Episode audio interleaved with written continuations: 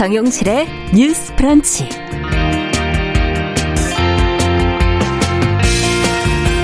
안녕하십니까 정용실입니다. 국민의힘 이준석 대표의 성상납 의혹 관련 징계 논의가 이르면 오는 24일에 시작이 된다고 하죠. 자, 당내에서는 이 대표 징계의 당위성을 놓고 찬반 양론이 엇갈리고 있다고 하는데요. 자, 이 대표의 징계 논의 어떻게 바라봐야 될지 같이 한번 고민해 보겠습니다.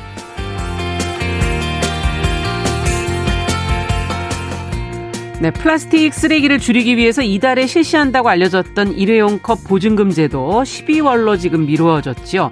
지난 4월 시작된 카페 내 일회용품 사용 규제도 과태료 부과가 아닌 계도로 완화가 됐고 컵 보증금제까지 유예가 되면서 정부의 환경 정책이 후퇴하는 것은 아닌지 걱정하는 목소리가 나오고 있습니다. 자, 환경단체의 시각으로 이 문제 들여다보겠습니다. 6월 8일 수요일 정용실의 뉴스 브런치 문을 엽니다.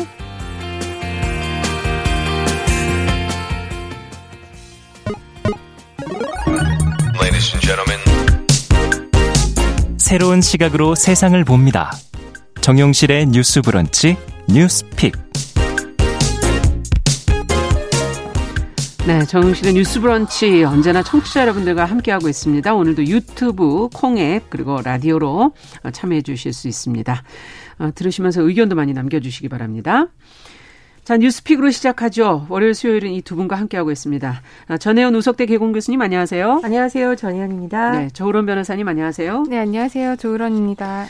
자, 앞서 말씀을 드린 이 국민의힘 윤리위원회가 조만간 지금 이준석 대표의 성상납 의혹 관련 징계 논의에 착수할 것이다라는 지금 보도가 나오고 있는데 어, 당내에서는 지금 뭐 찬반 양론이 맞서고 있는 분위기인 것 같아요. 어떤 상황인지 정 교수님께서 먼저 좀 정리해 주시면 같이 한번 생각해 볼까요? 예, 24일 전으로 국민의힘 윤리위원회의가 열릴 것으로 알려지고 있습니다. 이번 회의에서는 이준석 대표를 둘러싼 의혹과 관련한 논의가 이뤄질 것으로 보이는데요. 네. 어, 크게 세 가지로 지금 정리가 되는 분위기입니다. 네. 성접대를 받았는지에 지금 의혹이 제기된 부분, 증거 은닉 교사 여부, 당 명예 실추 여부 등에 대해서 회의에서 논의가 될 것으로 보이는데요. 네. 만약에 인정이 된다면 아직 회의가 열리지 않았다라고 다시 한번 말씀을 드립니다. 그렇죠. 만약에 혐의가 인정될 경우에는요. 제명, 탈당 권고, 당원권 정지, 경고 등의 징계를 윤리 위해서 내릴 수가 있는데요. 네. 지금 언론에서 나오는 전반적인 관측은 아직 윤리가 열리지 않았지만 만약 음. 이 가장 낮은 수준의 징계라고 보이는 경고 처분만 받더라도 네. 당 대표직을 둘러싼 논란이 더 가중될 것이라는 음. 분석이 나오고 있습니다. 어, 지금 성상납 의혹 같은 경우에는 이게 사실관계 규명이 될 수 있느냐라는 네. 좀 쟁점이 있고요. 또 공소시효가 5년이기 때문에 이런 부분도 좀 쟁점이 되고 있는 음. 것으로 알려지고 있고요. 두 번째로 증거은닉 교사 의혹을 좀 살펴보면 네. 좀 논쟁이 지금 벌어지고 있는 상황입니다. 가로세로 연구소에서 4월 이 대표와 김철근 대표 정무실장이 각각 성접대 관련을 주장하는 A 씨와 통화한 녹취록을 공개했었는데 음. 가세현은 이것을 근거로 어, 김 실장이 A 씨에게 7억 원의 투자각서를 써줬고 이 대표가 성상납을 받지 않은 가짜 확인서를 받았다는 의혹을 제기한 바 있습니다. 네. 그런데 이거 역시 지금 경찰에서 수사를 중인 것이기 때문에 음. 이게 뭐 사실 여부를 지금 저희가 딱 단정할 수는 좀 그렇겠네요. 없는 상황입니다. 네. 세 번째 당 명예실추 주장인데 이 당의 명예실추라는 것은 윤리위에 제출된 증거가 쟁점이 될 가능성이 크다고 언론에서 음. 보고 있는데요. 이 부분은 사법적인 영역에는 좀 다른 부분이죠. 그렇죠. 그래서 이것이 네. 논쟁적인 부분이라고 볼 수 있습니다. 네. 이에 대해서 이준석 대표의 입장을 보면 성상납을 받지 않았고 김철근 대표실 정무실장에게 증거 인멸을 지시한 적도 없다. 결백을 계속 주장하고 음. 있고요. 한마디로 비위 사실 자체가 없기 때문에 난 징계 대상이 아니라고 주장을 한 바 있습니다. 네. 그리고 윤리위도 공개적으로 하자라고 이준석 대표가 주장한 바 있는데요. 지금 언론 보도를 보면 윤리에서는 회의는 비공개가 원칙이다라고 음. 선을 그었기 때문에 공개 회의가 열릴 가능성은 현재로서는 높아 보이지 않습니다. 음. 그리고 이준석 대표의 향후 어떤 거취 문제라던가 윤리위가 열리는 것을 놓고 벌써 당에서는 찬반 토론이 벌어지고 있는데요. 지금 일부 청년 정치인들은 지금 두번 대선과 지방선거에서 네. 잇따라 선거에서 있었고 어쨌든 당대표가 기여를 한 건데 윤리위에서 어떤 결정을 내리든 그것을 근거로 음. 이준석 대표를 흔드는 것은 맞지 않다라는 식의 주장을 하고 있는 거고요. 예. 반면에 당 일각에서는 이건 정무적인 문제이지 사법적인 영역과는 또 다른다는 겁니다. 음. 그래서 어떤 수준의 징계가 나오든 그것은 어, 당대표를 수행하는 데서 문제가 될 수가 있고 그리고 말씀드렸듯이 의혹이 제기된 것 자체가 당에 어떤 타격을 줬자라는 일각의 주장도 음. 제기된 바 있습니다. 그리고 이준석 대표가 내년 6월까지 임기가 예정되어 있는데요. 그렇죠. 이준석 대표는 당연히 이것을 채우겠다는 입장입니다. 하지만 네. 최근 일각에 당내에서 이준석 대표에 대한 공개적인 비판 발언이 네. 또 나오고 있어요. 예를 들면 우크라이나를 방문한 것과 관련해서 음. 중진 정진석 의원이 비판을 한 것도 있는데 이런 여러 가지 논쟁이 음. 차기 당의 주도권을 놓고 벌어진 한가운데 있다. 이런 분석도 나오고 있습니다. 네.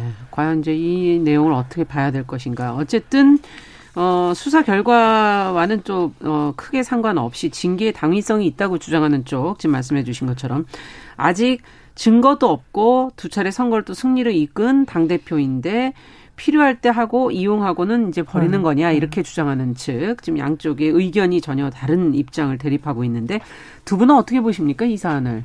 일단 이 사안을 좀 두 가지 측면을 나눠서 생각을 해봐야 되는데요. 네. 하나는 이제 수사와 관련된 문제가 있고요. 예. 하나는 이제 정당 내에서 징계권을 어느 정도 행사할 수 있는지 이 두 부분으로 음. 나눠봐야 될 것 같습니다. 네. 지금 그 수사와 관련된 부분은 일단 성상납 부분인데요. 예. 그거는 일 단 의혹이 보도된 근원이 가로세로 연구소라는 음. 유튜브 채널입니다. 네. 여기에서 이제 성상납 문제를 의혹을 제기를 했고 그렇죠. 그로 인해서 지금 수사가 진행 중입니다. 네. 그렇기 때문에 이번에 국민의힘 징계위원회에서 검토를 하는 부분은 이 음. 수사와 관련된 부분은 아니고요. 그렇죠. 이 성삼락과 관련되어서 나중에 이 의혹을 무마시키기 위해서 그 김철근 정무실장과 이준석이 이준석 당대표가 증거인멸을 시도를 했다. 예. 이것이 이제 품위 유지 의무 위반이라는 것으로 지금 징계위에 회부된 것이거든요. 음. 그렇기 때문에 이 부분에 대해서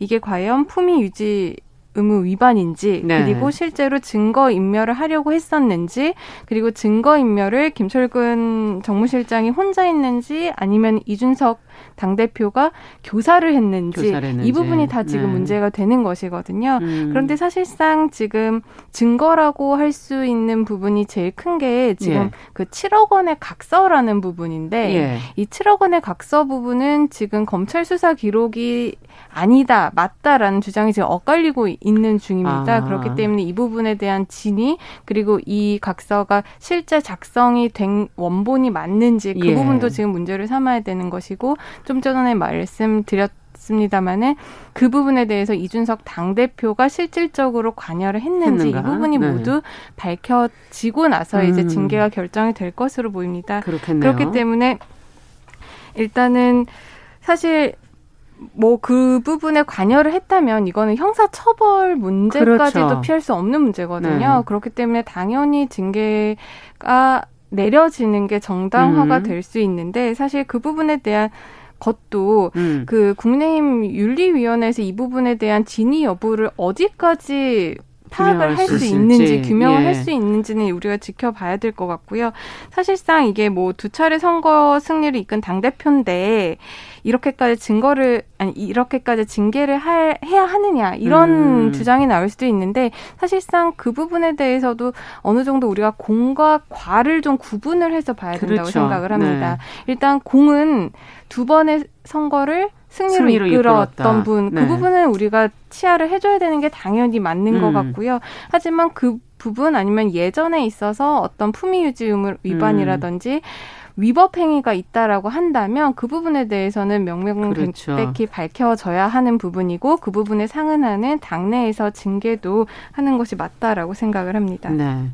품위 유지라는 것을 어떻게 봐야 됩니까? 용어의 개념으로만 저희가 볼 때는 이거 좀 막연하다는 느낌이 드는데요. 사실- 사실상 이렇게 네. 당 내규의 품위 유지 의무를 위반했을 때 뭐 징계를 한다라는 게 음. 이런 정당 내규에만 있는 것이 아니고요. 뭐 변호사 협회 규정이라든지 그렇죠. 의사 협회 규정이라든지 대부분의 회사라든지 협회 이런 의무가 다 들어가 있습니다.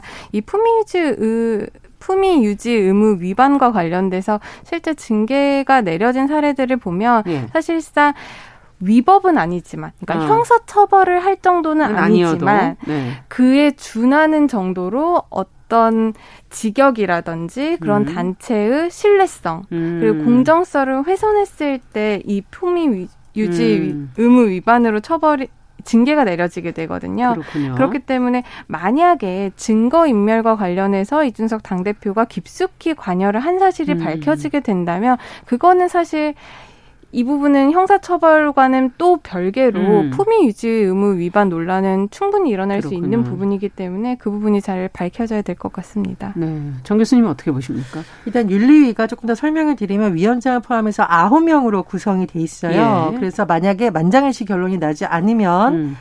위원회 가반인 다섯 명 출석에 세 명이 찬성하면 가결이 된다라고 아, 합니다. 그러니까 네. 이건 좀 결과를 좀 지켜봐야겠고요. 음. 24일 당일날 결론이 날지 알지도 지금 전망이 엇갈리거든요. 회의가 또 열릴 수도 있는 그렇죠. 거고. 그러니까 일단은 24일로 음. 지금 이제 예상을 시작, 하고 있는 네, 건데 네, 될 것이다. 예, 예. 그 네. 부분을 봐야 될 것 같습니다. 그리고 또 하나 저는 이게 정치적 함의를 좀 음. 변호사님 법 적인 부분 말씀해 주셨으니까 좀 다르게 보면 이준석 대표가 사실 정말 말 그대로 음. 대선에서도 지방선거에서도 이긴 여당의 대표인데 음.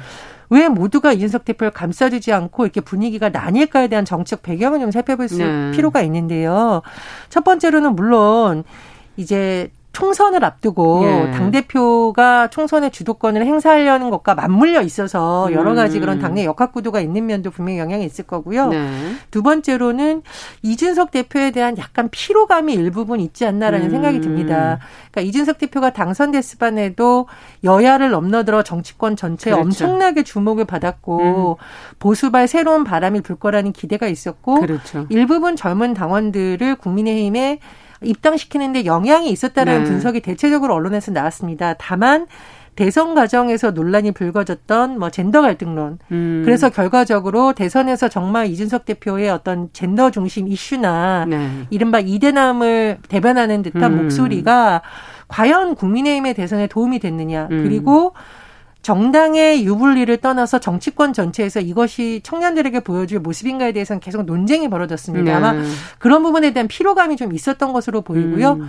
또 윤석열 당시 대선 후보와 갈등하면서 이른바 자맹을 하고 음. 공개일정 취소했던 부분 있잖아요. 그렇죠. 이런 부분 때문에 좀 당 대표로서의 신뢰도에 좀 금이 갔던 게 아닌가 음. 생각이 듭니다.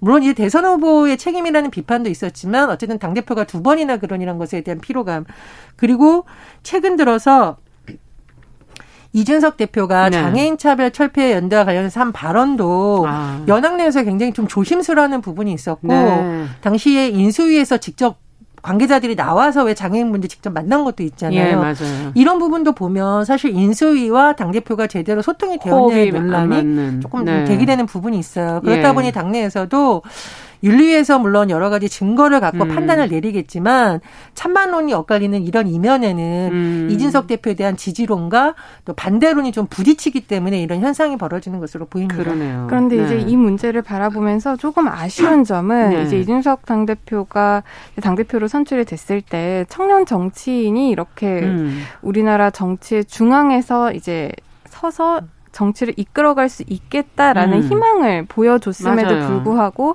당 대표 취임 시부터 계속 견제라든지 비판이 음. 끊임없이 일어났었거든요. 예.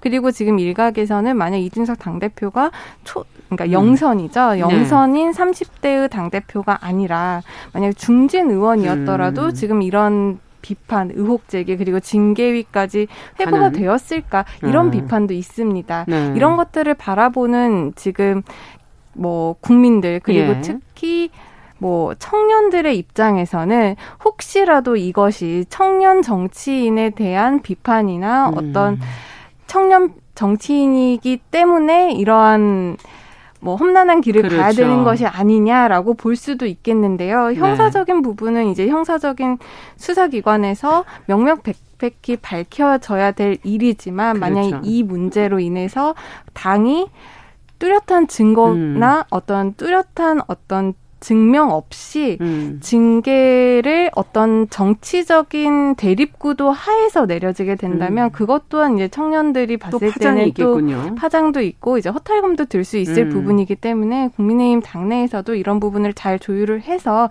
현명한 음. 판단을 하지 않을까 그렇게 기대를 해봅니다. 네. 저는 변호사님과 관점이 좀 다른데 이준석 대표에 대해서 뭐 그런 시각도 있을 수 있다라고 음. 봐요. 근데 음. 이준석 대표가 비판을 받았던 부분은 청년이라서가 아니라 청년에 대한 기대가 너무 높았는데 오히려 보여준 어떤 행보의 음. 일부분이 오히려 세대 갈등론과 젠더 갈등론을 부추기는 듯한 네. 그러니까 우리가 극복해야 될 정치의 문제를 음. 마치 청년들의 문제인 것처럼 한 것에 대한 비판도 있거든요. 음. 만약 그렇지 않고 정말 이 대표가 당내 청년 정치인을 육성하는데 뭐 일부분 기여했습니다만 음, 큰 역할을 하고 네. 오히려 보수당이 가야 될 길에 대해서 새로운 가치를 주장하면서 아. 공감대를 더 넓혔더라면 오히려 국민적 여론이 이 대표를 살려야 된다는 쪽으로 가지 않았을까라는 음. 생각이 들어요. 그래서 그런 쪽 굉장히 아쉽고 다만 변호사님 말씀에 공감하는 것은 무엇이냐면 청년 정치인들이 당내에서 생존하고 뿌리를 내리고 주도권을 음. 잡기가 굉장히 어렵습니다. 그건 그래서 또 현실이죠. 예, 그래서 네. 어떤 현상을 놓고 아 청년 정치니까 이렇다라는 또 좌절감을 네. 줄까봐 그건 조금 우려가 되는데요. 다만 이제 본질적인 문제는 그런 것도 섞여 있다라는 거 보충 설명을 드립니다. 네. 어쨌든 결과가 나올 때까지 저희 또 지켜보면서 계속 좀 또 논의를 해보도록 하죠. 자, 두 번째 뉴스로 가보겠습니다. 어, 서울시의 민원 챗봇 서울톡에 지금 뭐 수십 차례 음란 메시지 욕설을 남긴 20대 남성이 지금 재판에 넘겨졌다고 하는데 1심에서 무죄 판결이 지금 나왔다고 합니다. 어떻게 된 건지 판결 내용까지 좀 저희가 자세히 들여다보고 싶네요. 네, 혹시 이제 서울 그 다산 콜센터 재단에서 운영하는 카카오톡 챗봇이라고 이제 네. 서울톡이라는 게 있습니다. 음. 이제 거기에 간단한 민원을 질의를 하고 뭐 질의 내용을 남겨놓으면 담당 부서로 그렇겠죠. 이제 이관이 돼서 음. 나중에 어떤 연락이 오게 되고 이런 건데요. 이 민원인 A 씨가 2019년 11월부터 그 다음에 7월까지 음. 이 카카오톡 챗봇 서울톡에다가 그 주차 관련 민원을 넣으면서 음. 욕설이나 음란 메시지를 남긴 혐의를 지금 받고 있는 상황입니다. 네. 그총 280여 차례에 걸쳐서 불법 주차 신고 민원을 넣으면서 자신의 뭐 신원, 뭐 상대방의 차 번호 이런 것들을 보통 아. 우리가 불법 주차 신고를 하는데 그렇죠, 그렇죠. 넣잖아요. 그렇죠. 근데 이런 필수 정보뿐만 아니라 음란한 메시지 그리고 욕설을 함께 넣었다는 겁니다. 근데 이게 너무 무관한 내용인데요. 그러니까 뭐이 네. 사람의 네. 나중에 주장으로는 자기가 그 불법 주차된 차량에 너무 화가 나서 어. 그런 욕설을 같이 그 아, 욕설까지는 민원 창에다가 넣었다는 네. 건데 이런 것들이 계속 반복이 되니까 네. 그 다산 콜센터 재단 측이 이제 A 씨의 욕설이나 음란 메시지에 아. 대해서 법 수사기관에 고소를 했고요. 최근에 아. 1심 법원의 판단이 나온 겁니다. 근데 1심에서 무죄 판결. 그렇습니다. 이제 무죄 판결이 나왔는데 일단 혐의점은 그 성폭력 범죄 처벌에 관한 특례법상 그 통신 매체를 통한 음란 혐의 네. 그리고 정보통신망 이용 촉진법에 따른 그런 음란 정보를 인터넷상으로 유포를 했다. 음. 이런 혐의들을 지금 받고 있는데 이게 지금 다 모두 무죄가 났다라는 겁니다. 음. 그 부분에 대해서는 이제 재판부에서는 이게 챗봇이었잖아요. AI라는 AI였습니다. 예. 사람에 대해서 욕설을 하고 음란한 메시지를 보낸 게 아니라 챗봇에 했기 때문에 지금 피해자가 아. 없다라고 본 겁니다. 쉽게 말씀을 드리면. 그렇기 때문에 네. 이 어떤 우리가 범죄를 처벌할 때는 고의가 있었는지 그리고 어떤 행위가 있었는지를 네. 보는데 행위는 있었지만 그 사람에 대해서 사람인 상담사에게 메시지를 도달하게 하기 위해서 이거를 전송을 했다라는 고의가 음. 없었기 때문에 지금 무죄 판단을 한 겁니다. 그러니까 대상이 사람이 아니기 때문에 지금 이제 이런 판결이 나왔다고 볼 수 있는 건가요? 그러니까 내가 어떤 메시지는 보냈지만 이게 내가 그 사람에게 어떤, 보낼 어떤 사람에게, 사람에게 보내려고 했던 아니었다. 게 아니라 내가 그냥 기계한테 한 것이다. 라는 음. 부분인 거죠. 이게 앞으로도 이제 이건 또 논의가 돼야 될 부분이군요. AI로 챗봇 요즘에 많이들 사용하고 계시니까. 기업에서도. 네, 근데 이 부분에 대해서 검찰이 바로 1심 판결에 불복해서 지금 지난달 항소를 했다라고 아, 하니까요. 2심 판결 그리고 그 다음에 판결들이 어떻게 그렇죠. 나올지 우리가 좀 더 지켜봐야 될 사안 같습니다. 네. 자, 이 주장에 대해서 이 재판부의 판단과 사건에 대해서 어떻게 보시는지요? 근데 이제 언론 보도를 통해서 판결 내용 알려진 거 보면 음. 서울 톡 그러니까 챗봇을 통해서 민원을 접수하더라도요. 네. 상담 직원이 내용을 읽어야 되는 경우가 많다고 합니다. 왜냐하면 담당 부서로 이관을 해야 되기 때문에. 아, 그렇겠죠. 네, 이제 이런 사실에 대해서 나중에 이분한테 음. 이 A 씨 민원인에게도 알려줬다라고 해요. 근데 A 씨가 알고 알뜰, 있으면 알뜰폰을 사용하고 있어서 장문의 메시지를 읽기 어려웠다는 점이라던가 또 이런 고지를 받은 음. 이후에는 민원을 제기하지 않았다라는 점 등도 참작을 한 것으로 보여요. 다만 제가 강조하고 싶은 것은 뭐냐면 본인이 아무런 이런 고의가 없고 하더라도 분명히 누군가는 피해를 입었다는 겁니다, 결과적으로. 음. 그래서 이런 판결이 1심까지만 나왔지만 어쨌든 이런 행동을 해도 된다라는 건 아니죠. 그렇죠. 법적으로 일단 네. 여러 가지를 참작해서 무죄로 나왔는데 이런 행위를 해도 되는 건 아니고 이런 상황이라는 걸 저는 꼭 말씀을 드리고 싶고요. 네. 그리고 이 A 씨가 한두만 한 게 아니라 지금 언론 보도를 보니까 음란 메시지를 36차례나 보냈다. 어.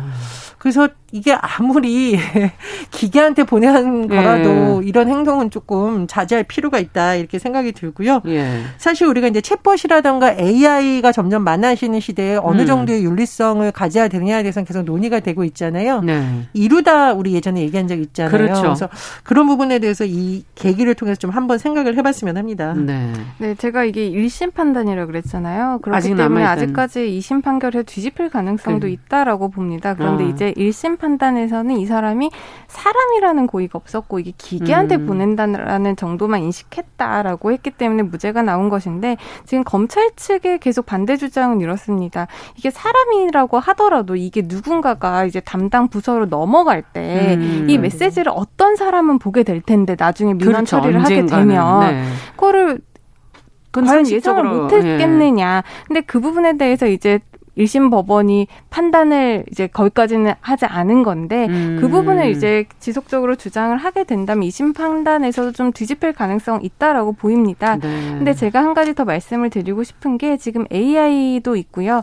또 이루다 이런 말씀도 하셨지만은 예, 예. 요즘 또 메타버스 내에서의 음. 뭐 음란 행위라든지 아니면은 뭐 폭언이라든지 네. 욕설이라든지 이런 문제도 굉장히 많이 발달을 하고 있습니다. 음. 그런데 그 부분과 관련된 법제가 지금 지금 완비가 되어 있지를 않거든요. 그렇죠. 그렇기 때문에 가상현실 세계에서 이루어지는 성범죄에 대한 음. 어떤 법적 규제의 필요성이라든지 음. 이런 부분들도 우리가 이와 함께 더불어 생각해야 될 시기가 아닌가 생각을 합니다. 네. 그에 대해서 정 교수님께서도 좀 말씀 덧붙여 주신다면요. 네, 맞습니다. 그리고 그 이루다의 경우에 우리가 다시 한번 살펴봐야 될 점이 뭐였냐면은 네. 누군가는 정보를 수집해서 이루다에게 입력을 시키잖아요. 그렇죠. 그런데 이루다가 혐오 발언이라던가 성적인 발언의 피해자인가 동시에 그런 발언을 하는 가해자가 됐던 이유는 보면은 음. 이 정보를 입력하는 과정 이거 사람이 하는 거잖아요. 네. 여기에서의 필터링이 안 됐다라는 겁니다. 음. 그래서 이런 것을 담당하는 사람들에게도 우리가 다시 한번 뭐 교육을 한다던가 그렇죠. 성평등 관점이 반영돼야 된다는 것처럼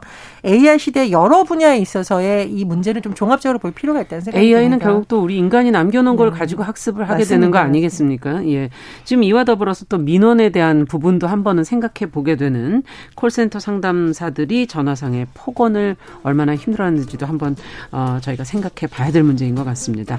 자, 뉴스픽 뮤직 조론 변호사 전혜영 교수 두 분과 함께 살펴봤습니다. 말씀 잘 들었습니다. 감사합니다. 감사합니다. 감사합니다. 자, 정윤실의 뉴스, 뉴스 브런치 이제 1부 마치고 저는 잠시 후에 돌아오겠습니다.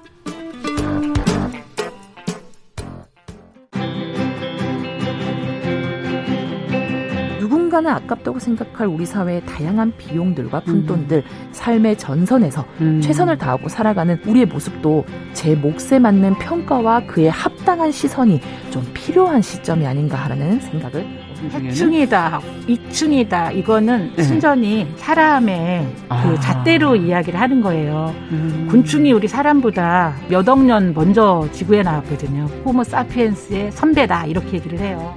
남성의 입장에서 여성의 입장을 이해하는 사람인 거죠. 그래서 사실 이 역지사지의 태도가 한국 사회로 지금 필요한 것이 아닌가 그런 생각이 들고요. 세상을 보는 따뜻한 시선. 정용실의 뉴스 브런치.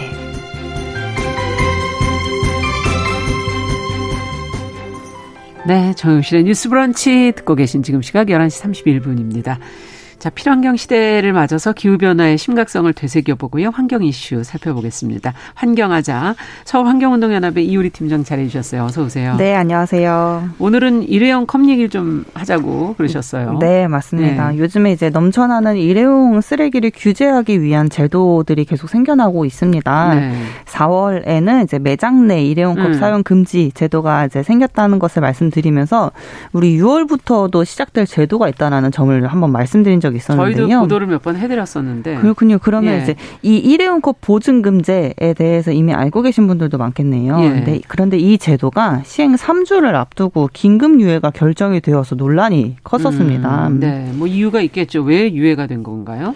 어 일단은 이제 일회용 컵 보증금제가 무엇인지부터 음. 좀 살펴보자면 네. 카페 등에서 이제 이용하는 사용되는 일회용 컵을 줄이기 위한 제도라고 보시면 될 것 같아요. 네. 전국에 3만 8천여 개의 커피 판매점과 아, 3만 8천여 개. 꽤 많죠. 정말 많군요. 그렇죠. 커피 판매점과 패스트푸드점을 대상으로 진행이 되는데요. 네. 이 제도는 매장에서 일회용 컵이 컵에 담긴 음료를 구매를 할때 음. 보증금이 보증금 가격 즉 이제 300원이 포함된 금액으로 음료를 구입을 하게 되고요. 음. 이후 이용한 일회용 컵을 매장에 반환을 하면 그 보증금을 다시 돌려받는 제도라고 아, 보시면 될 것 같아요. 지하철 저희가 탈 때 일회용으로 끊을 때 어, 네. 네 보증금 뭐 500원 아, 어, 넣었다가 네. 나중에 돌려받는 것처럼 그렇죠. 네. 아. 굉장히 좋은 예였습니다. 예. 그리고 이제 네. 이렇게 이용한 일회용 컵은 음료를 구입한 매장이 아니더라도 일회용 컵 보증금 제 이 제도에 참여하고 아. 있는 모든 매장에 컵을 반납, 반납을 할 수 있고요. 이렇게 회수된 컵은 전문 재활용 업체로 보내죠. 재활용을 아, 하게 됩니다. 이게 좀 특이하네요. 저희가 생각했던 건 마셨던 음료를 샀던 곳에 가서 반환을 받아야 된다고 생각했는데 그게 아니라 아무 곳이라도 모든 매장에 네. 가서 할 수 있다. 맞습니다. 이게 아. 이유가 있습니다. 이렇게 교차 어. 회수를 하는 이유가 있는데요. 네. 사실 이 제도가 처음 시행되는 제도가 아니거든요.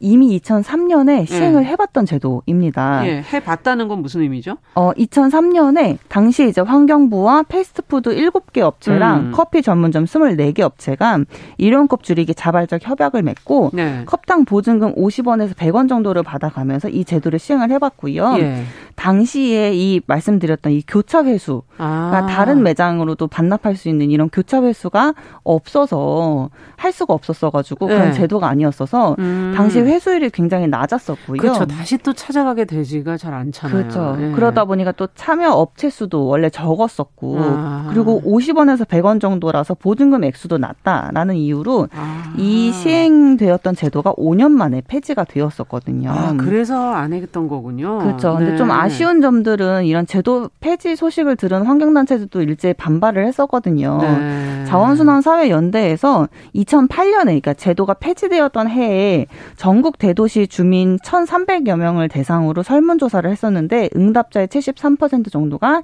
이 일회용컵 보증금 제도에 찬성하는 것으로 나타났었는데 네. 일회용컵 이런 일용, 일용품을 줄이기 위해서 생산자와 소비자가 책임을 지는 제도 자체가 음. 폐지되었다. 5년 만에 폐지된 것에 대해서 그렇군요. 굉장히 큰 아쉬움이 있다라고 입장을 밝힌 바가 있었습니다. 네, 그러니까 벌써 이미 한 번 시행을 해서 실패를 겪었기 때문에 어떤 것이 문제가 되는 것이고 어떻게 해야 되는지를 알게 돼 갖고 이번에 할 때는 앞서 교차 회수랑 다른 매장에 가서 이제 네. 어, 반환할 수 있다라는 얘기이신데요. 맞습니다.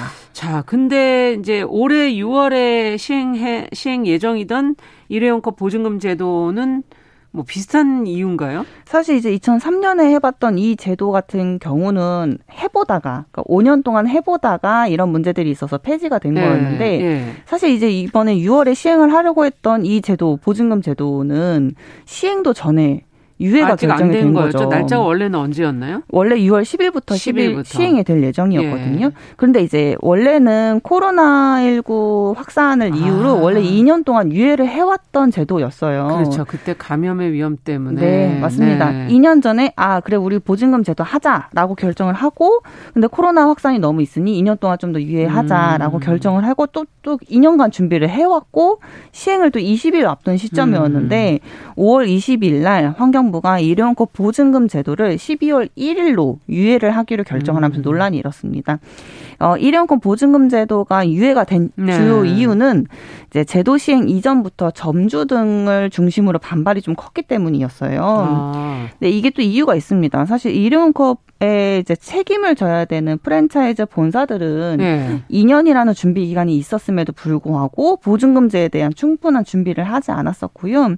또 시행이 가까워지니까 본사들이 좀 가맹 점주들에게 이런 비용 부담을 좀 떠맡기는 식으로 아. 하면서 보증금제 시행을 반, 반 이제 방해했던 요인들이 좀 있었고 그렇군요. 또 이게 정부 그 환경부에서는 가맹점주들의 부담을 줄이기 위한 무인 회수기 같은 것들을 설치를 했어야 했는데 이런 준비들도 미비했고 음. 사실 이런 제도 시행을 이미 한번 해본 경험도 있고 그리고 이제 곧 할 거고 2년 동안 준비를 해왔음에도 음. 불구하고 이런 제도 시행으로 발생한 우려 사항들에 대해서 음. 미리 대처하지 않았던 안일한 대응이 이런 문제들이 있었습니다. 음. 무인 회수기라는 거는 그러면 어, 그 동전 지하철에서 반환받는 것처럼 어, 그 표를 넣으면 지하철 표를 넣으면 동전이 나오는 것처럼 컵을 넣으면 그, 돈이 그, 나오는 건가요? 그렇죠, 맞습니다. 아. 무래도 이게 반납하고 뭐 세척 그런 문제들도 있다 보니까 그렇죠. 가맹점주들의 입장에서는 인건비가 늘어날 그런 문제들이 아, 같이 해소할 사람이 또 하나 더 필요할 수 있으니까. 네, 그렇습니다. 예. 그래서 환경부에서는 이런 무인 회수기 설치가 있었어야 됐던 음. 거죠.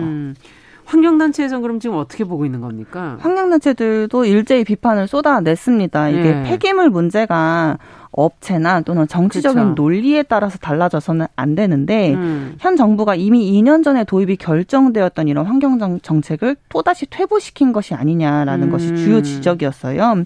서울환경연합에서는 지금과 같은 이런 태도로는 6개월 뒤 12월에도 제대로 시행될지는 장담할 수 없다고 음. 하면서 윤석열 정부의 첫 번째 환경 정책 퇴보에 굉장히 아쉽다라는 비판을 했었고요. 네. 자원순환 사회 연대는 폐기물을 줄이고 또 이 재활용을 높이기 위해서 소비자가 앞장서서 추진을 했던 이 일회용컵 보증금제가 순식간에 음. 퇴보를 했다며 비판을 한 바가 있습니다. 네. 이제 그러면은 6개월이 남은 상태인데 다시 네. 12월에는 시행이 되겠죠. 시행이 어떻게 보세요? 되었으면 좋겠습니다. 네. 이게 이 해당 이 제도로 음. 재활용률이 좀 증가할 거고요. 그렇죠. 일회용컵 이용 감소까지도 기대를 할 수 있는 음. 그런 제도거든요. 돈을 더 내야 되니까. 그렇죠. 네. 현재까지도 이 일회용컵 보증금제를 두고 가맹점이랑 프랜차이즈 음. 본사 그리고 환경단체 또 환경부 에서 자본과 갈등이 계속 일어나고 있는 상황이어가지고 아. 이 6개월이라는 시간이 좀 중요할 것 같아요.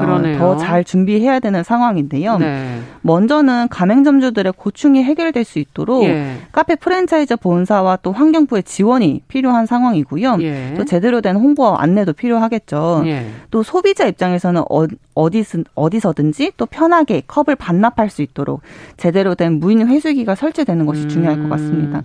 또 무엇보다도 이 일 회용컵 보증금, 일회용컵에 보증금을 부여하는 이 제도 자체가 세계적으로는 한국이 처음 시행을 하는 제도래요. 아, 네.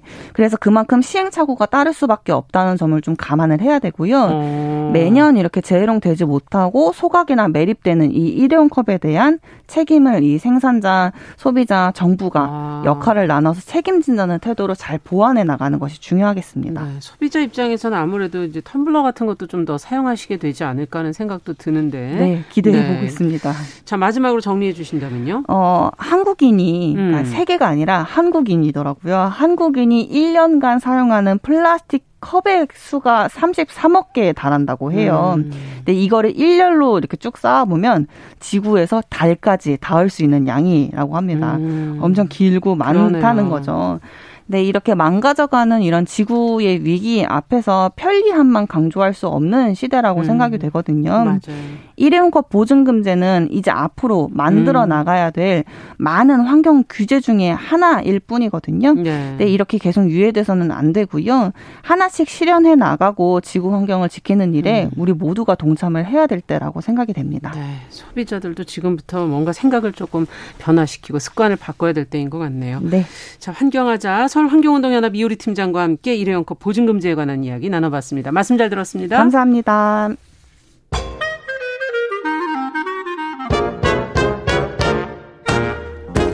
모두가 행복한 미래. 정용실의 뉴스 브런치.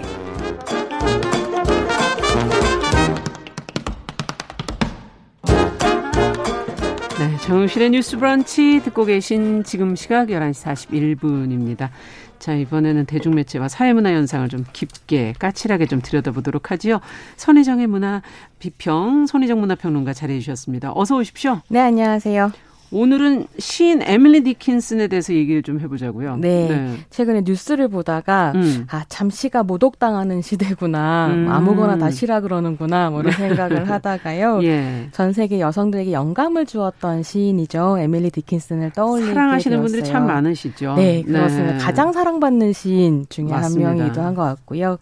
디킨슨은 1830년 미국 매사추세츠 애머스트라는 동네에서 태어나서요. 네. 평생 그곳에서 살다가 1886년 56세를 일기로 세상을 떠났습니다. 예. 근데 죽기 전까지 약 1800편의 시를 썼고 음. 그런데 제대로 발표된 것은 거의 없는 상태였었던 그러니까 그게 그냥 거죠. 죽음과 함께 같이 나온 거군요. 네. 그래서 그가 세상을 음. 떠난 후에 동생 라비니아 디킨슨이 언니가 이제 남긴 시를 모아서 출판을 하면서 음. 세상에 알려지게 되었습니다. 네. 굉장히 신비로운 삶이기도 한데요. 그래서 많이 회자가 되나요? 네. 그 네. 삶 자체도 굉장히 궁금한 음. 거죠. 그래서 오늘은 Apple TV Plus 오리지널 드라마인데요. 음. 디킨슨이라는 드라마하고요. 네. 디킨슨의 시와 정원을 함께 소개하고 있는 책 에밀리 디킨슨 아. 시인의 정원 을 통해서 그의 삶을 함께 들여다보겠습니다. 오늘은 그러니까 드라마와 책 이렇게 하나씩 네. 같이 가져오신 거군요. 그렇습니다. 자, 먼저 그럼 드라마부터 좀 살펴볼까요? 어떤 이야기들을 만들어가고 있을까 궁금한데요. 네, 이 디킨슨 같은 경우에는 방송계의 퓰리처상이라고 평가를 받는 음. 피버디상 수상작이에요. 네. 이 피버디상 홈페이지에 가보면 디킨슨을 뭐라고 소개하고 있냐면 이 드라마는 너무 신선해서 묘사하기가 어렵다. 오. 독창적이고 탁월하다. 이렇게 이제 이야기를 하고 있습니다. 굉장히 궁금하게 만드는데요. 네, 아, 네. 보시면 되게 재밌으실 텐데요. 네. 드라마는 2019년 2019년에 시즌 1을 시작으로 해서요. 음. 2021년에 시즌 3으로 이제 마무리가 됐습니다. 네. 디킨슨의 20대와 30대의 에피소드들을 다루는데 드라마 자체에서는 나이테를 살짝 옮겨서 10대와 20대 정도의 아. 디킨슨으로 그리고 있습니다. 음. 근데 이게 디킨슨의 삶이 말씀드린 것처럼 외부에 잘 알려져 있지는 않은데 그렇죠. 또 시를 엄청 많이 썼고 예. 또 편지를 엄청나게 많이 남겼어요. 아. 그래서 이 시와 편지 그리고 주, 주변 사람들의 기억들을 토대로 형태로 시인의 삶을 재구성하는 아. 작업들이 꽤 있었고요. 이 드라마 같은 경우에는 그런 작업들하고 남아있는 자료들에 기대어서 예. 약간 역사적인 사실에는 충실하면서 또 이야기 자체는 동시대 감각에 맞게 새롭게 해석을 하고 있습니다. 새롭게 해석을 한다는 게 그 시대에 살았는데 어떻게 새롭게 해석이 가능하다는 건지. 굉장히 이제 저는 그게 네, 21세기적인 네. 감각을 덧붙이게 되는데 어. 제작자 알레나 스미스가 인터뷰에서 이런 이야기를 해요. 네. 우리는 디킨슨의 삶을 그대로 복원하려고 하지 않았다. 어. 페미니스트 관점에서 동시대적인 감각으로 새롭게 쓴 디킨슨의 이야기를 전달하고자 했다. 예. 그렇게 얘기하거든요. 아마도 이 부분에서 음. 또 시청자들이 이제 이 드라마를 굉장히 사랑했었던 것 같은데요. 네. 흥미로운 건 작품이 그 19세기를 다루는 방식입니다. 음. 그러니까 디킨슨이 살았던 시대가 19세기인데 이 시인이 가장 왕성하게 시를 썼었던 30대 음. 그러니까 1860년대 미국은 음. 아직 여성이 뭐 교육이나 경제, 정치 등 공적 영역에서 자유롭게 참여할 수 있는 이런 시기가 아니었잖아요. 네. 여성 참정권도 없었던 그렇죠. 때이고요. 그래서 이제 시즌 1 같은 경우에는 디킨슨이 계속 대학에 가고 싶어 하고 아. 시를 써서 발표를 하고 싶어 하는데 그게 아, 자유롭지 않았군요. 네, 아버지와 어머니가 되게 이제 엄하게 단속하면서 아. 어머니가 또 엄청나게 모범적인 전업주부로 그려지는데 아.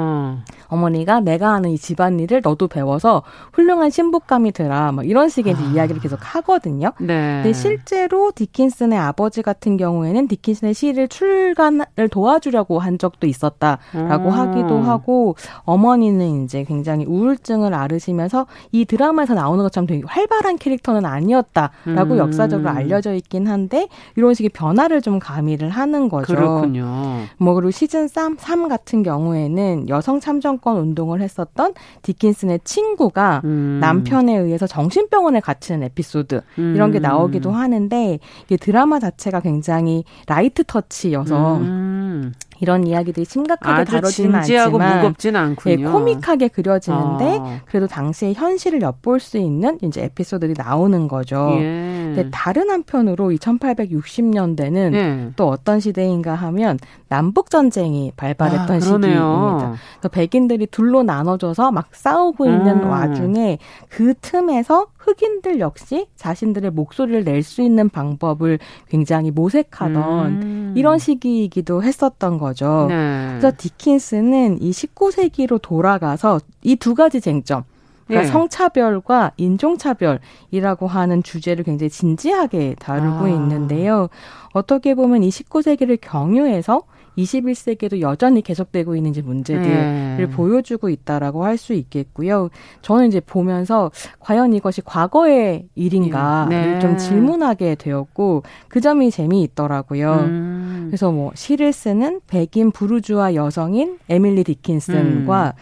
흑인 신문을 발행 몰래 발행하는 음. 자유 흑인 캐릭터인 햄, 헨리가 등장을 네. 하는데 이 두 사람을 통해서 글을 쓴다는 것의 의미가 무엇이냐, 네. 글이 과연 세상을 바꿀 수 있냐, 예. 또이 두 사람 사이의 계급차 같은 것들도 분명히 그렇죠. 있는데 그 안에서 네. 글쓰기의 무게는 어떻게 달라지나, 그렇죠. 이런 것들을 이제 탐구를 합니다. 네. 그래서 글을 쓰고 시를 짓는다는 것이 단순히 뭐 재미나 감정 배설이나 예. 명성 이런 것들이 그치는 문제가 아니다. 그렇죠. 지금도 사실은 그 문제는 한번 생각해 볼 만한 문제인 것이죠. 특히 네. 여성들에게 예 형식이 아까 좀 가벼운 터치다. 라고 네. 얘기를 해주셨는데 역사적 사실이기도 한 것을 어디까지 가볍게 다룰 수 있을까? 저는 네. 그것도 궁금하거든요. 그러니까 가벼우면서도 깊이가 있는 음. 점에서 형식이 매우 파격적이라는 평가를 받기도 음. 했는데요.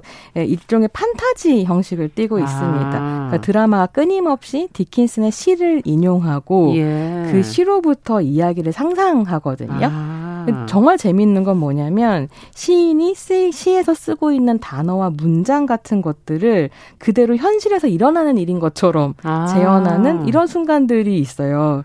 약간 상상이 안 가실 텐데. 아니 근데 막 예. 상상해 보게 되네요, 지금. 예를 음. 한번 들어보자면 네. 제가 이제 시즌 1의 1편을 음. 보고 완전히 이 드라마에 확 빠져가지고 음. 그다음부터 쭉 열심히 볼 수 있었는데요.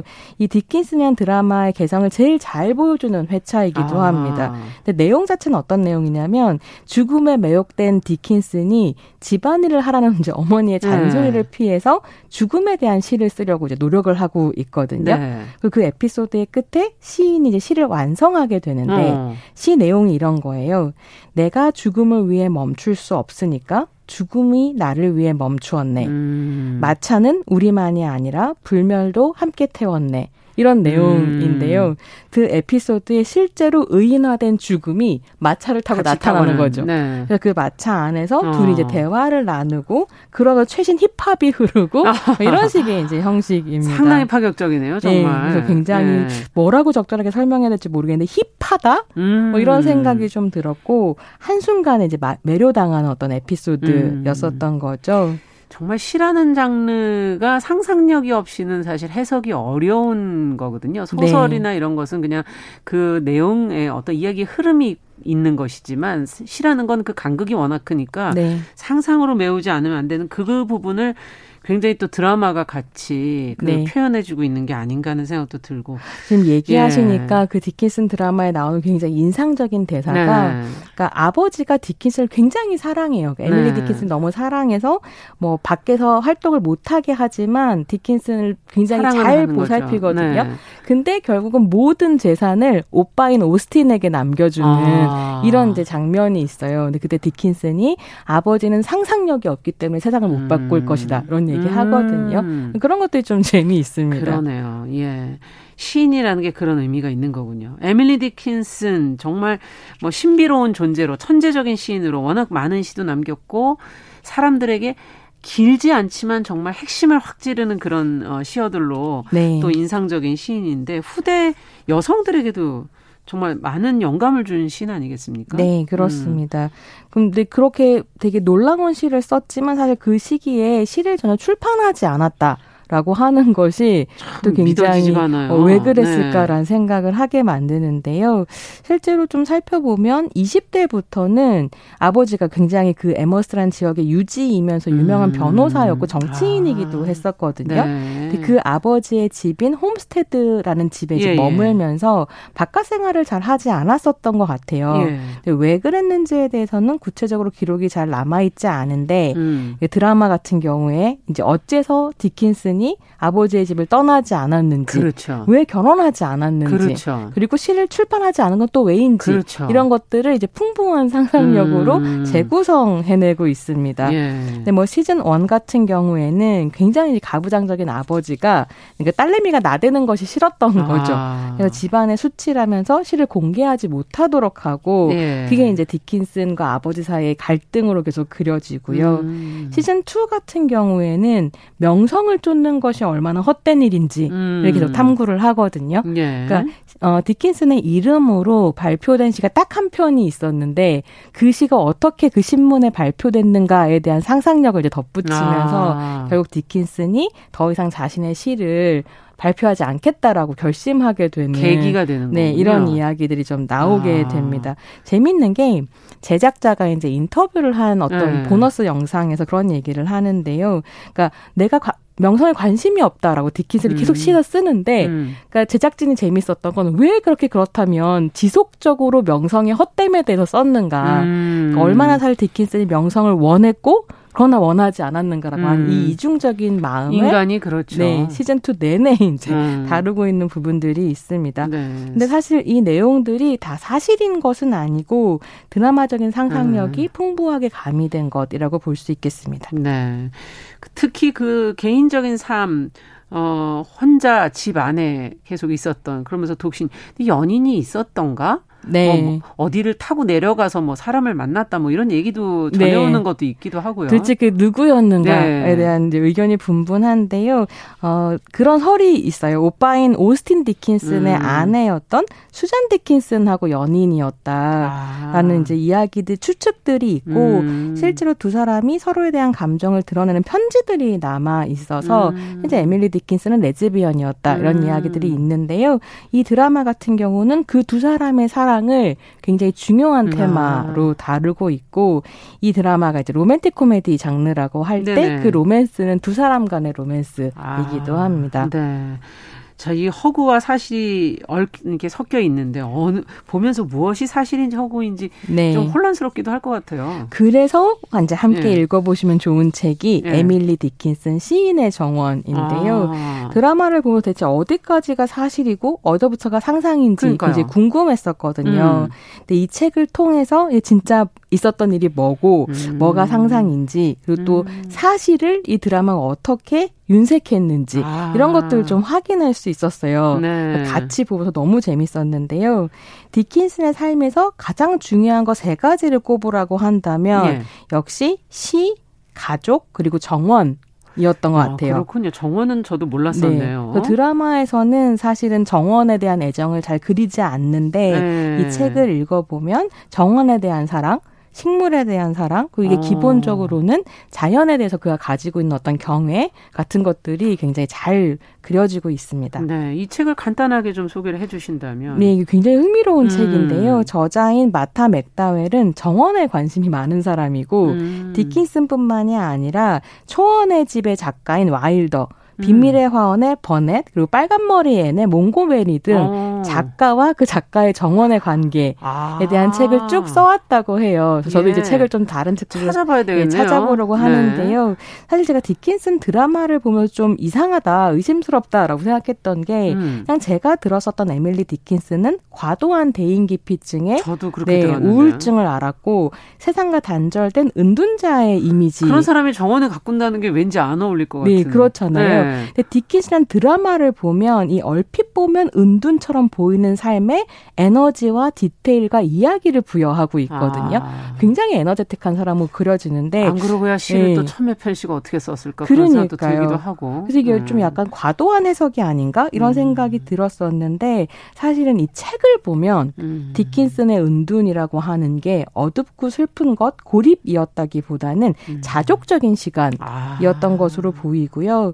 이렇게 여러 가지 면모를 가지고 있는 글 쓰는 여자 음. 그리고 책을 읽는 여자를 이토록 우울증을 앓는 은둔자로 그려야만 그렇군요. 직성이 풀리는 그 관습이라고 하는 건 음. 어디서 왔을까? 뭐 이런 생각이 좀 들기도 했어요. 네. 근데 이 책에 따르면 디킨스는 대학에 가서 수업을 음. 들었었던 것 같고요. 식물학과 지질학을 공부한 뛰어난 아마추어 정원사 였다고 야, 해요. 식물학자이기도 했고. 면이네요. 예, 그래서 음. 평생 가족과 친지, 친구들에게 편지를 또 천 통 넘게 썼는데 음. 이 편지에 꽃다발을 함께 보내거나 아니면 아파를 동봉했다는 아. 거죠.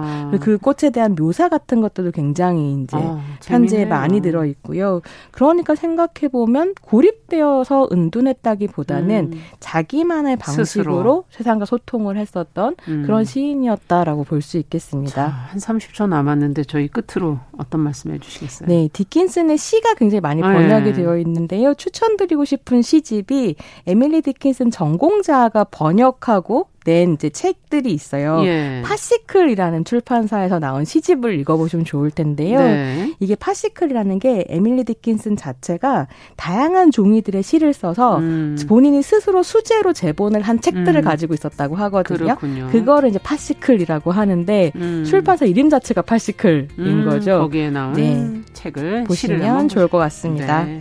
오늘 시인 에밀리 디킨슨의 삶 드라마 책으로 저희가 살펴봤습니다. 손혜정 선생님 수고하셨습니다. 감사합니다. 네, 감사합니다. 정은실의 뉴스 브런치도 같이 인사드립니다. 안녕히 계십시오.